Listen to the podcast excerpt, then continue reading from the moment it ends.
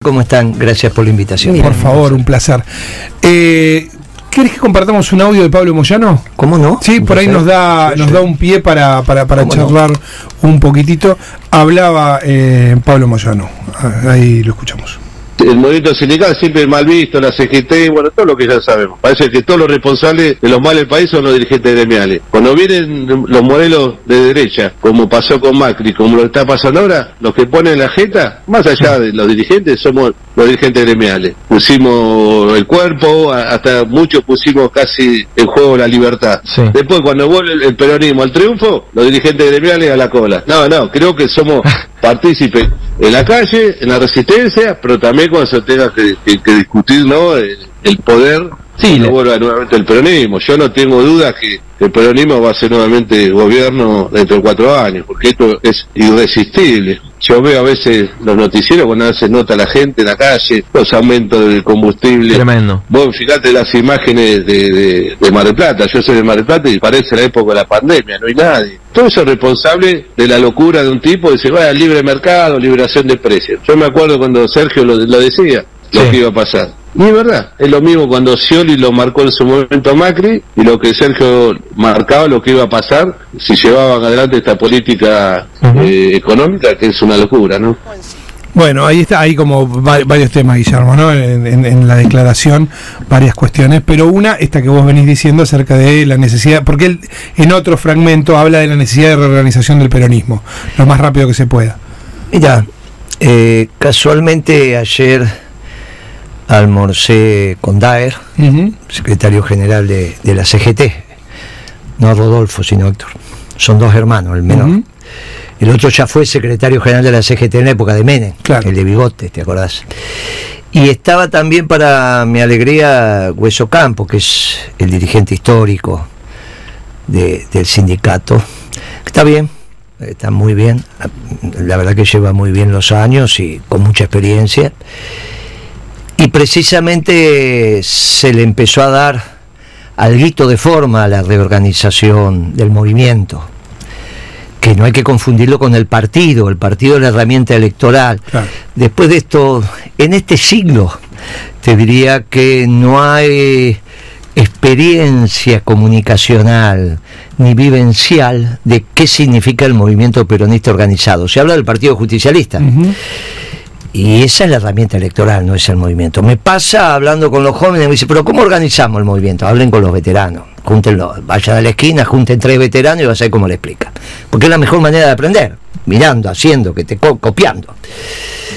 Y entonces en esta reorganización del movimiento peronista que nos estamos planteando, todos coincidimos, los sectores políticos, en la importancia de volver a la columna vertebral, que es el movimiento organizado. Entonces, estamos planteando siete ramas. Históricamente fueron tres. Después en mi generación se armó la cuarta que era juventud. Y yo creo que ahora tiene que haber tres ramas más, que es lo que estuvimos reflexionando ayer, nos pusimos de acuerdo. Una la rama empresarial, no la gremial empresaria. No estamos hablando de la CGE, la UIA, la- estamos hablando los empresarios organizados para tener expresión política, representación política en el movimiento peronista. Ajá. En términos del movimiento obrero sería la diferencia que hay entre la CGT y las 62 organizaciones peronistas. La CGT es la gremial, las 62 organizaciones siempre eh, son las 62 organizaciones peronistas. Claro. Entonces acá sería la gremial, no la gremial empresaria, sino la política empresaria. Entonces la rama empresaria peronista, que para sorpresa va a tener centenares de participantes, de representantes empresariales de todo tamaño de empresas, todo. Ahí ¿También grandes? Y ahí lo tenés a Chaliú, por ejemplo, Pablo Chaliú, que es un hombre del establishment. Hay que, escúchame, Pablo Chaliú es un hombre de los laboratorios farmacéuticos. No, no estás hablando de, de las cooperativas, estás hablando de. Sí, sí, sí. ¿eh? ¿Está bien? Entonces, Pablo Chaliú y otros muchachos más que ya los irán conociendo. Eh, la rama de los movimientos sociales, porque es una realidad, lamentablemente, la pobreza, claro. entonces eh, tienen que tener su representación. Pero además ha tenido un dinamismo. y Están, una- cla- y, está- y sí, están acá. Mientras esté la pobreza, son una realidad. Cuando terminemos con la pobreza, obviamente, Sí, ya es otra integrarán discusión. a todos los Claro, demás Exactamente. sectores. Y creo la de técnicos y profesionales porque hay que el peronismo tiene que volver a reconocer el saber. Lo tiene, mira, sobre todo en el último gobierno.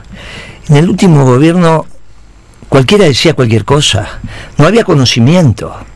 Comparar a, a, a Milei con Martínez de Oz, lo único que conseguiste es que todas las Fuerzas Armadas lo votaran a, a, Milei, pero escúchame, Martínez de Oz le ofrecía a Macera, para los que no se acuerdan quién era Macera, era el, el jefe de la Armada, le ofrecía submarinos nucleares uh -huh. y que se fabricaban en la Argentina.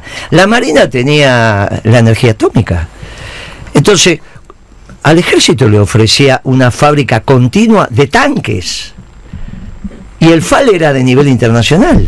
Y la Fuerza Aérea tenía los cohetes, la cohetería. Llegamos a tener un cohete de 2.200 kilómetros de alcance, de autonomía de, vuelo. Cuando a vos te dicen que mi ley es Martínez de Oz, hasta los oficiales superiores de las Fuerzas Armadas votaron a mi ley. Ya, es Martínez de Oz, venga. Martínez de Oz, el cargo anterior que tuvo, su trabajo anterior a ser ministro de Economía, era algo que se llama el presidente de la Cámara Azucarera Argentina, uh -huh. que estaba basada en Tucumán. Mirá la distancia que hay que este muchacho termina con la ley azucarera. Y Martínez de O venía de la época ¿eh? de Patrón Costa y compañía. Claro. Venía defendiendo la industria azucarera porque era de lo que vivía, obviamente. Si vos tomás café te metes media cucharita, pero la industria, ¿se entiende la diferencia sí, sí, sí, entre destruir claro. la industria está y claro. la distribución del ingreso al interior de cada sector? No es lo mismo. No es lo mismo tener industria azucarera y que cinco familias se la lleven todas a no, que tener, no, industria. no tener industria. Claro, bueno.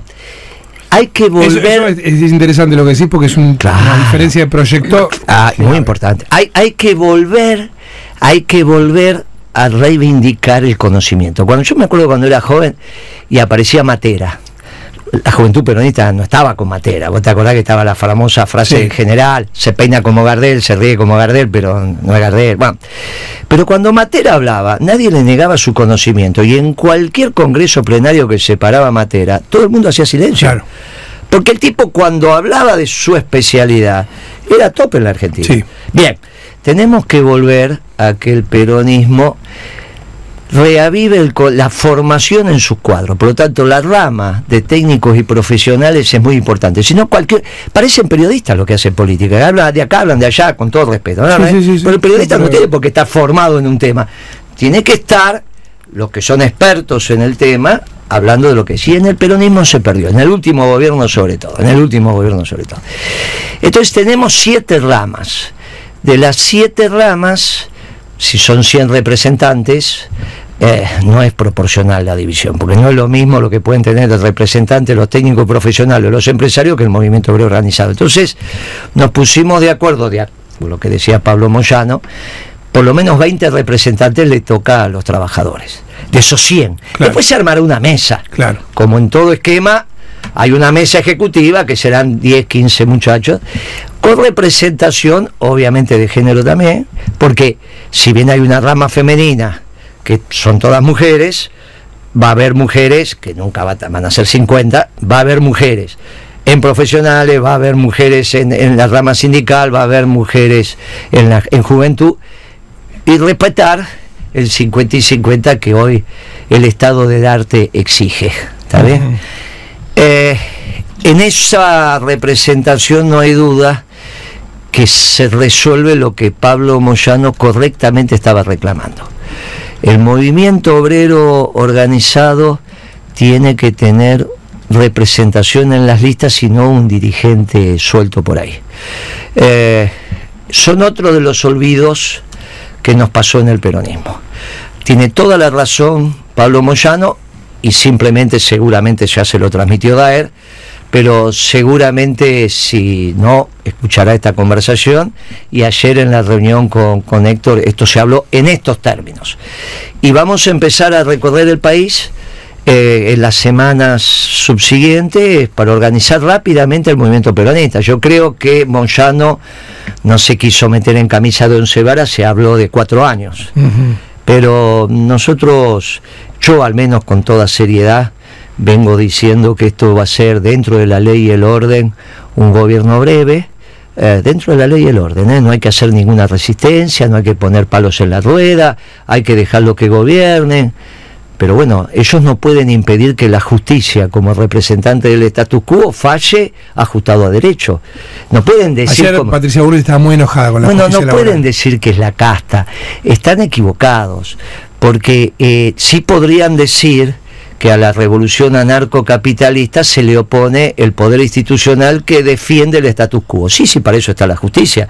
No en este sistema, en cualquier sistema. Vos vas a Cuba, también la justicia, Sí, sí, el tipo que protesta lo mete En preso. Alemania o en Cuba. Donde fuere, la justicia está para defender el status quo, porque cuando vos institucional, institucionalizás la revolución, hay una justicia que cumple las leyes de esa revolución, cualquiera sea. Los Ahora, mexicanos tuvieron el hallazgo de ponerlo en el propio nombre del partido, ¿no? Bueno, Partido acá- de la Revolución Institucional. acá lo que tenés, ah, claro, acá lo que tenemos que respetar es el trabajo de la justicia. Dijimos que iba a pasar. Eh, yo creo que esto, y, y- y les digo más, no tengo ningún contacto con ellos, pero esto, estos fallos no pueden no estar conversados. No pueden no estar conversados. Pe- Que hagamos un punto ahí, primero porque tenemos que ir a las noticias y segundo porque me parece que es un punto interesante para retomar después de las noticias esto de cuán conversado está y qué es lo que se está discutiendo en el establishment, bueno, en, en las fuerzas vivas, digamos, de la Argentina, una expresión antigua pero que todavía tiene algún alguna algún peso. Acaba de decir en el inicio del programa está muy bueno, pero lo mejor que escuché fue Viene Guillermo Moreno. Espero para escucharlo. Abrazo, Luis de la Reja. Ahí está, eh, hay aclamación por Moreno, ¿no? En las redes. Sí, sí, sí, en YouTube un montón, dicen por acá. Silencio, shh, que aparece la bestia política. Gracias, Guille, un beso grande, dice Julián Caboli. Otro de los mensajes por acá. Esto es todo en, en YouTube, así que lo pueden seguir por ahí. Eh, grande Moreno y el periodista Marcos, muy respetuoso y excelente la conducción. Eh, bueno, a ver qué más. Bueno, son muchísimos Dale, mensajes, voy a si tratar de, lo- lo de ordenamos seleccionar y- algunos. y sí. Mientras tanto, porque está en línea con lo que estábamos charlando con Guillermo, hay una, mm, una nueva decisión de la justicia, el juzgado de feria de primera instancia en lo contencioso administrativo federal, eh, pero le está haciendo lugar, está habilitando la feria a la presentación de Jorge Rizo. Claro. Una de las primeras también, Guillermo. Hombres de derecho era, ahora está, eh, eh, está otro de presidente del colegio. Problema que tiene Rizzo que es de independiente, pero lo vamos Bueno, a perdonar, claro, lo vamos a perdonar. también, eh. ah, mirá vos, Bueno, eh, qué bueno, pues. mirá las cosas. Estamos que- sufriendo, mirá eh. pe- y Moyano también, los Moyanos Y son los independientes. Moyanos son independientes. Pero fuera de eso, este, no, no, es correcto. Y el, y el fallo que acaba de salir de lo de- de- con el tema de la CTA tiene considerandos muy sustantivos en términos de la paz social. De la paz social. Dice, de la paz social, dice, mire, tenemos que evitar situaciones complejas. Por eso esto nos lleva a la pregunta que quedó en el aire, Sí, sí. eh, si estos fallos están conversados dentro del, de- del poder que garantiza el status quo del sistema que es el Poder Judicial. Y a mí me da la sensación, yo no tengo ningún contacto, pero a mí me da la sensación que se va creando una, una direccionalidad, se va creando un espíritu, hay un aroma de lo que empieza a pasar. Es muy difícil que las cámaras vayan en una dirección y después eh, resulta que la alzada de la cámara se conversa, muchachos, como la línea editorial del programa se conversa, no es que cada uno no dice lo que quiere, yo vengo acá y digo lo que quiero, Sí, vos también, sí, pero sí. hay una Pero hay una idea, claro, sí. o sea, hay una idea de lo que va pasando. Hay un clima del que es difícil correrse. Eh, Es que es, es que es que es cierto que se plantean, al menos en términos teóricos, una revolución que es imposible. Yo ayer estaba en un canal de televisión y estaba un joven libertario que me cae muy bien. eh, diciendo, bueno, nos están poniendo palos en la rueda. Y yo le digo, escúchame, si hubiese ganado Altamira y en estos momentos saca un decreto socializando todo, ¿está bien? Se termina la propiedad privada, se ganó el Partido Obrero y se termina todo. ¿Vos qué estarías haciendo? claro. Y estaría resistiendo, dijo. ¿Y entonces por qué le negás a los otros que estén en la calle? Al revés, nosotros le estamos diciendo, porque estaban mostrando un cacerolazo en el Ujú. Congreso, digo, nosotros le estamos diciendo que ustedes gobiernen, pero que van a hacerlo de manera breve, porque se van a dar la nariz contra la pared y se la están dando. Porque no están respetando las formas institucionales porque las decisiones que están tomando son de una gravedad. Vos no podés aumentar la nafta más del 100% en un mes. Claro. Y no es el único producto que aumentó. La mayoría aumentaron el 100%. Entonces vos tenés salarios viejos con muchas dificultades de las empresas de recomponer la, la masa salarial. Va a ser muy difícil. Vos le tenés que dar hoy a un trabajador 100 mil, 150 mil, 200 mil pesos de aumento, pero para empezar a hablar. Sí. ¿Y cómo haces? ¿Y cómo haces? ¿Y cómo haces? Espérate que voy rápido a. mm, eh, vamos rápido a la Cámara de Diputados y volvemos. Seguimos con Guillermo Moreno, obviamente, pero están pasando en este mismo momento cosas. Así que allí está el móvil de Radio 10 con Juan Pablo Pérez. Juan Pablo.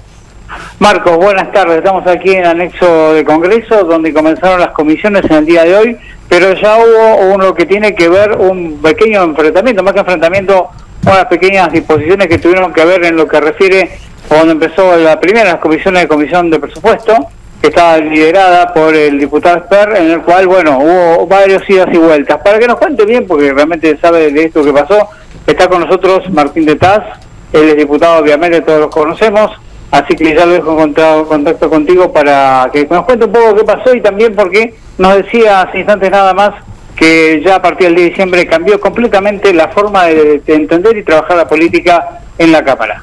Martín, ¿qué tal? Buenas tardes, ¿Cómo ¿cómo, estás? Sí, efectivamente, eh, nada, digamos, cosas medio folclóricas de cómo se producen estos actos que son más formalidades, ¿no? Que eran la constitución de comisiones, ya los números eran eran conocidos por parte de cómo estaban las fortalezas de cada uno de los bloques y, el lugar de la presidencia para José Luis Esper, eh, el, el kirchnerismo mm, eh, quiso, quiso impugnar un poco la votación, pero no, no, no, no, no pasa nada. Quedó constituida la comisión con la presidencia de José Luis Esper y ya la semana que viene empieza a discutir esta propia comisión los proyectos que fueron a, a extraordinarias. Así que ese, es el trabajo que tenemos a partir de la semana que viene. A- arranca, se hablaba mucho de que el presidente en realidad estaba conminando a los diputados a que hagan su trabajo, pero el oficialismo no constituía este, co- comisiones o avanzaba poco en esto. Bueno, con, con esta, eh, más allá de lo accidentado, con, con este acto eh, ya se empieza a poder discutir, ¿no? Sí, absolutamente. Y también nos falta un poco de educación cívica, ¿no? Porque el presidente sale impune cuando dice eso y en realidad es propia responsabilidad de él. Claro. La demora, en todo caso, en constitución de las comisiones, la demora en, en la convocatoria extraordinaria, la, digamos, todos esos problemas no son atribuibles a la Cámara. Nosotros, como acaba de verse hoy, ni bien nos convocan, estamos todos disponibles para trabajar en el, en el cual cuando sea, no tenemos ningún problema. Es más, queremos avanzar en la discusión profunda, no solamente en las comisiones que convocó el propio el propio Poder Ejecutivo, sino que nos gustaría también que este proyecto se discuta en otras comisiones, porque es un proyecto que tiene muchos temas, ¿no? Clarísimo. Martín, gracias por estos minutos con Radio 10. Bueno, muchas gracias, hasta luego. Que estés muy bien, hasta luego. Me- Juan Así Pablo. es, Marcos, continúa aquí la actividad tras lo que fue este entredicho en lo que surgió, bueno, obviamente tiene que ver con que, eh, si bien es la visión del diputado, hubo un ida y vuelta entre varios legisladores acerca de la consideración de que PER condujera esta comisión y entendemos que esto también se va a replicar en el resto de las comisiones que tienen lugar, dar inicio en el día de hoy. Sencillamente, estas son las cuatro primeras, presupuesto y justamente fue la de SPER. Ahora tocará el tema de asuntos constitucionales y posteriormente lo hará legislación general para hacer por último el inicio de relaciones y culto.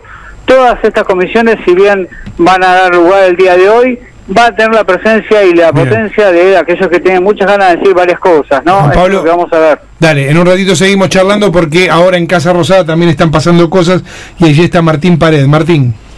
Sí, eh, Marcos, está hablando Guillermo Franco, ministro de Interior, que acaba de terminar la reunión eh, con Guillermo Montenegro, intendente de la ciudad de Mar del Plata, y con el gobernador de Chubut, eh, Nacho Torres. Vamos a escucharlo. Dale, dale.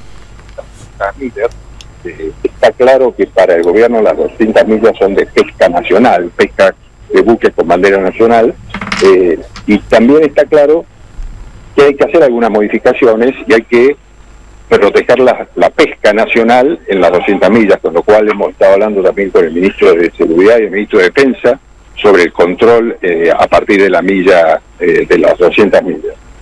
Eh, con las cámaras reunidas, ellos han estado conversando, eh, el gobernador y el intendente han estado conversando antes eh, con las cámaras y quedamos en armar una mesa para poder tratar todos los temas que hacen al sector y particularmente también lo que hace al estado, a los estados provinciales y al Estado nacional, porque lo que tenemos claro es que la pesca es un recurso de los argentinos, por lo cual los argentinos a veces no reciben lo que deben recibir, entonces tenemos que buscar la forma de que las empresas puedan ejercer su actividad, pero que también paguen por esa actividad lo que los argentinos demandan. Hoy eh, todos sabemos que lo que pagan eh, las empresas pesqueras no es lo que en realidad deberían estar pagando la contribución, eh, es una contribución muy pequeña, entonces tenemos que conversar con las cámaras sobre estos aspectos para que como acaba de hacer ahora me contaba el gobernador de Chubut que ellos acaban de licitar zonas pesqueras en la provincia que le han generado una cantidad de recursos muy importantes a la provincia en esas licitaciones y es el concepto que también tiene la ley en cuanto a la milla eh, 12 a la 200, digamos, donde también tenemos que hacer, eh, eh, la idea de la ley es hacer exactamente lo mismo, que se liciten para los buques eh, de bandera nacional con determinadas características esas zonas y que sea absolutamente un proceso totalmente transparente para todos. Entonces la ley va a tener modificaciones.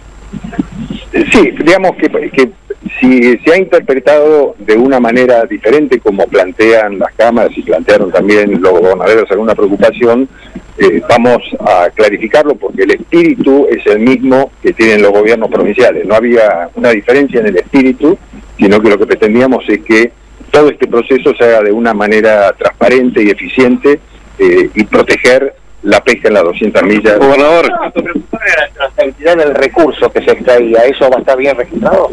obviamente eh, en cada en eso vamos a trabajar también con los gobiernos provinciales hay un consejo federal que va eh, también trabajar en el tema de manera que eh, estamos de acuerdo en que hay que sentarse en una mesa para analizar bien todos los aspectos de la ley y proponer las reformas eh, que sigan a este proyecto de ley para tener todo un proceso de pesca mucho más claro. gobernador Torres, ¿cuál es su balance? la- conforme la reunión? Me voy muy conforme, la verdad que es importante primero llevar tran- tranquilidad de que está garantizada la soberanía, las 200 millas, que el, espíritu de la ley no compromete eso, eso la verdad que es una tranquilidad para todos, y también conjunto con el intendente de Mar del Plata la posibilidad de armar una mesa sectorial para eh, plantear temas que son muy importantes, como por ejemplo la obligatoriedad de las descargas en puertos eh, argentinos, un tema también que había quedado confuso con el tema de mano de obra extranjera, que no solo se va a revisar, sino que lo vamos a hablar con todo el sector,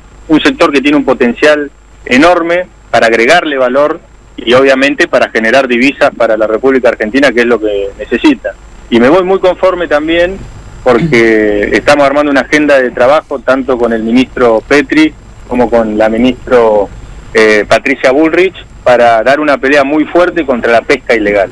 Muy bien, ahí estaba entonces el gobernador de Chubut, Ignacio Torres, antes Guillermo Francos, eh, está escuchando Guillermo Moreno, porque este era uno de los temas, digo, que, que preocupaba a los gobernadores patagónicos. Pasa que Francos dice una cosa, pero el, el- el espíritu de, del DNU decía otra. Nosotros dijimos el jueves que era una singularidad de este decreto y también de la ley enviada al Congreso. Que atacaba, que hostigaba al capital. Es Claro. una singularidad. Porque dijimos, mira, que a los trabajadores cada, cada tanto le pegan un lonjazo. Bueno, esto hay muchos gobiernos. Pero con el capital, este gobierno se metió mayoritariamente contra el capital y el capital empezó a reaccionar. Ayer hubo dos reacciones. Primero la de la Cámara Azucarera sacó un comunicado muy fuerte diciendo que quieren terminar con el azúcar argentino. ¿Está bien? Y, dice, bueno, y encima le dijo, y no van a poder. Como no pudo Onganía. Onganía era muy chico. Intentó, hizo algunas cosas, pero no pudo. La industria azucarera siguió. ¿Qué vas a hacer con Jujuy, con Salta, con Tucumán? Es ridículo esto que se plantea. O sea que la ley a- azucarera tiene una razón de ser hay un cuidado del mercado y hay que cuidarlo. Pero aparte le dijeron, no son muchachitos, le dijeron, mira, no va a pasar. Bien, vamos a hacer todo lo que hay que hacer para que en las cámaras donde sea, o donde sea, esto no pase. Donde sea, donde sea. Pero a su vez hubo una declaración muy importante de los gobernadores de la Patagonia, donde firmó también el gobernador de Neuquén, que no tiene nada que ver con la pesca. Claro. O sea que ahí hay una expresión política y se suma expresión política de la Patagonia. Y se suma eh, el intendente de Mar del Plata, que es un muchacho del PRO. Sí, sí. Con lo cual, que son los que van a la reunión ahora, diciendo, mire, ustedes están poniendo, primero desconocen las 200 millas de explotación exclusiva de los países, que es algo que se terminó de coordinar durante el gobierno de Macri. Empezó durante el gobierno de Menem, empezó durante el gobierno de Menem y se terminó en el gobierno de Macri. No en la Argentina, en el gobierno de Macri sacó la ley que autoriza, de- donde legitima el acuerdo internacional. Llevó décadas que nos pusiéramos de acuerdo sobre la explotación. Por eso es tan importante Malvinas, porque también tiene las 200 millas. Claro. Y ahí es donde está el tema del petróleo. Pero bueno, el mundo se puso de acuerdo que donde hay zonas eh, eh, que están en discusión, se las pone bajo un paraguas. ¿Está bien? Que es el caso de Malvinas y otros lugares en el mundo. Pero el resto de la Argentina se firmó. O sea, la Argentina hoy es tanto territorial como marítima. Esto es un hallazgo. Cuando nosotros éramos chicos, la Argentina la dibujaba como un bife de chorizo. ¿Estamos Claro. de acuerdo? Ya, ah, ¿qué es la Argentina? Un bife de chorizo. Hoy es, para seguir con esa analogía, un bife de chorizo y un filé de merluza. La Argentina casi es mitad y mitad, cosa que no tomamos conciencia. No tomamos tanta conciencia que incluso en términos de defensa nacional la Marina sigue siendo una fuerza menor. Sigue siendo en términos de capacidad de combate, porque vos lo que tenés es el despliegue del ejército para defender, para que los que entren al territorio no, no se puedan quedar. Esa es la hipótesis de defensa argentina. Entran pero no se quedan. Ahora en el mar no pasa esto. Claro. En el mar, en esas 200 millas, entran, salen, hacen... bueno, listo. O sea que en, también en las hipótesis de defensa nacional tenemos que empezar a pensar que la Argentina tiene tanto espacio continental como espacio marítimo. Ahora, este DNU ponía en duda, por eso Claro. que es radical, el, el pibe gobernador de Chubut, que, que es un pibe, y la verdad que me cayó muy bien.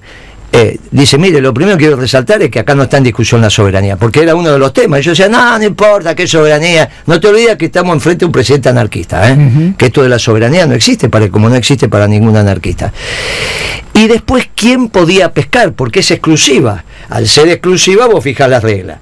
Entonces, bueno, si viene un barco extranjero, tiene que tener tanta tripulación, tienen que descargar en los puertos argentinos. Bueno, todo eso quedaba en de, veremos. cupo de captura. Todo eso, claro, y el eh, esto tiene que ver con la plata que tenés que poner para pescar.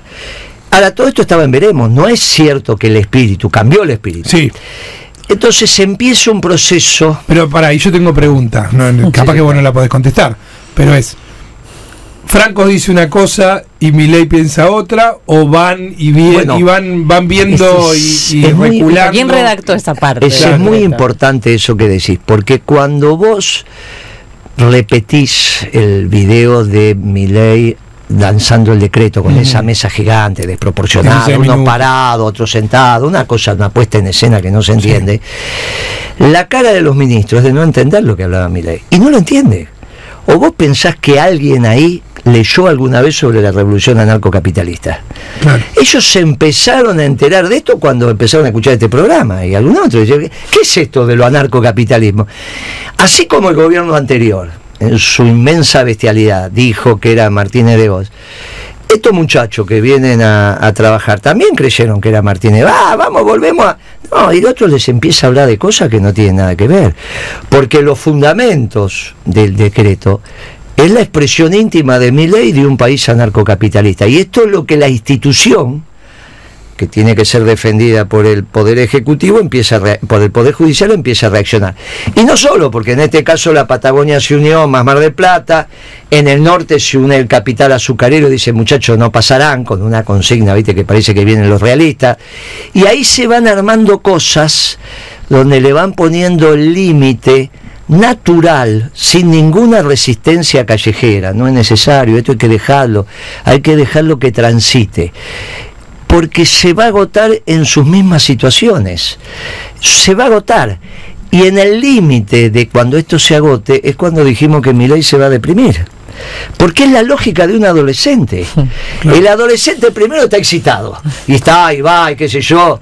Viste el primer beso que te diste, el amor de tu vida, estás loco, no podés dormir. Después viene la etapa de contigo pan y cebolla, y contigo pan y cebolla te dura algunos meses, y después viene la etapa donde decís las cosas seriamente. Bueno, mi ley de a poquito está saliendo de la etapa adolescente, va a entrar en la etapa contigo pan y cebolla, que son estas negociaciones, hasta que al final no se levante de la cama y se deprima. Están pasando un montón de cosas mientras habla Guillermo Moreno. Hay un último momento. Radio 10. Último momento. Otro revés en la justicia para el DNU de Miley, con la firma del juez Enrique Lavie Pico del juzgado de feria de primera instancia en lo contencioso administrativa federal, resolvió desarmar el amparo colectivo contra el DNU y habilitar la feria para cada caso por separado. Reiteramos, nuevo golpe en la justicia contra el DNU de Miley. Vamos a ampliar. Radio 10. Siempre noticias.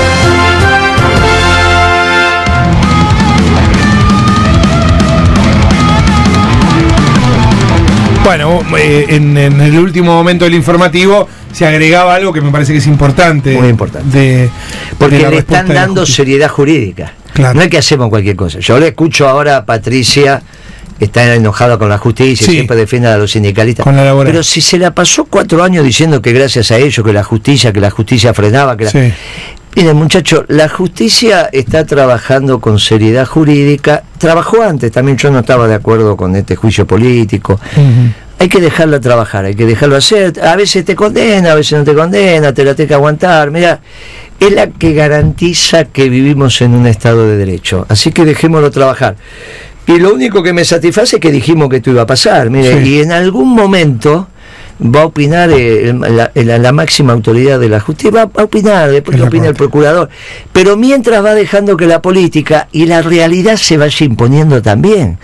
Porque vos no podés obligar a la Corte a que opine sin que opinen los azucareros. Bueno, ayer salió el comunicado de Vos te lo imaginás, bueno, ya, ya falleció, pero a Blaquier lo llama Milei y le decía, pero pibe, esto tiene 140 años, 130 años la industria azucarera argentina. ¿Vos qué querés? ¿Desaparecerla de un día para otro? Porque ¿quién te pagan los brasileños? No, no, mi manera de. Bueno, tu manera de pensar está muy bien, yo la respeto, damos la vida por la libertad de opinión, pero para que acá hay instituciones y hay cientos de miles de familias que viven de esto. Vos no podés venir alegremente a terminar con la industria azucarera. Después discutimos el precio del kilo de azúcar. Esta es otra discusión. Sí. Por eso viene bien lo que dijimos al principio. Dentro del país, existiendo la Argentina, hay distintas visiones. Ahora, esta visión es que no exista la Argentina. Dicen, no, la Argentina no tiene ninguna importancia. No, pará, pará. Entonces, discutimos que la Argentina exista o no exista. Ah, sí, discutimos. Ah, con mi ley sí, porque es anarquista. Después que resolvimos que la Argentina existe, yo quiero una Argentina justicialista, vos querés una Argentina elitista, el otro quiere una. Está perfecto. Pero no discutimos la Argentina. Y este estaba poniendo en tensión la discusión de la Argentina porque conmocionó el aparato productivo argentino y esto no es razonable. No es razonable que hostigue inmensamente al aparato productivo. Claro. Y todavía te falta que te hable los despachantes de aduanas, porque ahora las compañías de turismo, toda la industria, toda la industria, imagínate que desaparece la industria automotriz. Todos nos criamos con poquito más, un poquito menos. No te digo volver al Torino, 95% auto nacional. Pero bueno, que, que Córdoba no tenga industria automotriz, que vos digas, no, no hay más auto en Argentina, como si esto fuera Chile o Uruguay. Esto no existe, muchachos. Eh, nos, nos quedamos ahí en el punto, pero en realidad estamos hablando exactamente de lo mismo, porque el informativo acaba de anunciar algo vinculado al modo en el que la justicia está tomando el DNU y Vanessa Petrillo lo va a ampliar este, brevemente. Vane, ¿cómo andás? ¿Qué tal? ¿Cómo les va? Bueno, sí, la justicia está jugando, ¿no? Fuerte. En el caso del DNU, ahora habilitó la feria a analizar eh, los amparos contra todo, el de- decreto de necesidad y urgencia, habilitó la feria para tratar eh, el amparo que interpuso Jorge Rizzo por gente de derecho, estos son los, los un grupo de eh, importantes de abogados, y eh, lo importante, bueno, es que también lo saca, lo desvincula del proceso colectivo, es decir, que eh, lo que hablamos ayer, ¿no? De que, de que cada uno vaya interponiendo medidas judiciales en la medida que afecten los intereses. Bueno, ahora lo que hace la justicia contenciosa es habilitar la feria de enero, que no estaba habilitada en el contencioso, Ujú. para tratar este DNU. Esto es importante también. O sea, hasta ahora tenemos el fuero laboral eh, suspendió lo, lo que es eh, todo lo que tiene que ver con el derecho al trabajo en la acción que contamos ayer, la de la CGT, y hoy lo hizo lo que hizo lo mismo en la acción de amparo interpuesta por la CTA. Y, este, y ahora tenemos el Foro Contencioso Administrativo, que también acepta tratar en la feria todo lo atinente al amparo, este, al, al- al amparo contra el, contra el decreto. Eh, bueno, eh, veremos cómo hacen, porque también el gobierno está intentando que todo pase al fuero contencioso administrativo, donde por ahí este, ellos piensan que tienen a lo mejor más chance de sacar fallos eh, favorables. O sea, tenés, tenés una cuestión que se va a suscitar eh, entre los dos fueros, el laboral y el contencioso, pero también tenés eh, que la justicia está está tratando este de nuevo. O sea, la justicia considera que es un tema importante para abrir la feria judicial, eh, para tratarlo en enero. Ya hay medidas cautelares suspendiendo algunos puntos del decreto y se va a seguir tratando durante la feria. En resumen, eso es para que la gente lo entienda. Clarísimo. Esto se va a seguir tratando durante el, el receso de enero. Vane, seguimos en un ratito, gracias. Dale, hasta luego. Vanessa Petrillo con nosotros, con, con esto, Lo que Guillermo. pasa es que las acciones colectivas están muy tipificadas quién las pueden hacer. Claro. Y eran las asociaciones de consumidores y quizás alguno más. Pero lo dicen. Entonces lo que pasó es que cuando quisieron generar una acción de y, y- y no tenían eh, la capacidad pues, legal para hacerlo. Entonces el juez lo que le dice, mire, háblanlo que cada uno de los que son perjudicados venga y se presente. Y ahora vas a tener a todos presentándose. Eh, Lo, lo último, porque sé que tenés que hay reuniones y esto y, y no te quiero robar más tiempo, pero aunque sea en un minuto antes de las noticias. Vos decías cuatro años, Moyano es este, Eh, prudente, claro. pero esto no se banca. Y mi ley dice 15. Cuando no te dice 45, te dice 15 años. Bueno, él, eh, eh, él tiene derecho a decirlo, eh, que es cuando él culmina el proceso de transformación. Y yo tengo derecho a decirle dentro de la ley y el orden que va a ser un gobierno breve. Y que no se enojen.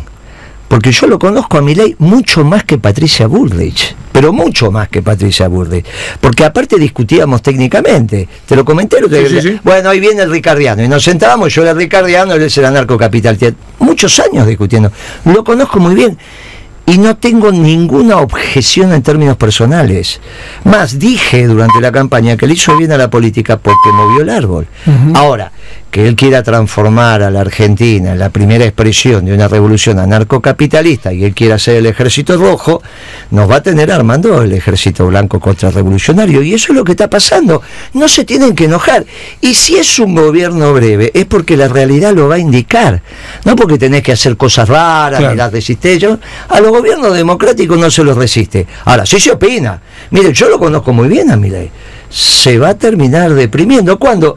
Cuando las decisiones que él pensaba que iban a ser aceptadas se la impidan o las que puede implementar vea las consecuencias de esa decisión, como los adolescentes, que un día no se levantan de la cama. Y vos decís, llamás a todos los médicos, che, che, mi hijo no se levanta de la cama. ¿Cuánto tiene? ¿45? No, tiene 12, déjalo, déjate joder, está en la edad del pavo. Bueno, esto es lo que nos pasa. Tenemos un muchacho que, todavía, toda- pero es que todavía no maduró, en economía no maduró, en cómo vestirse no maduró, y en términos espirituales tampoco. Bueno, está en la búsqueda de su camino. Eh, no está mal que esté en búsqueda de un camino, el problema es que el presidente.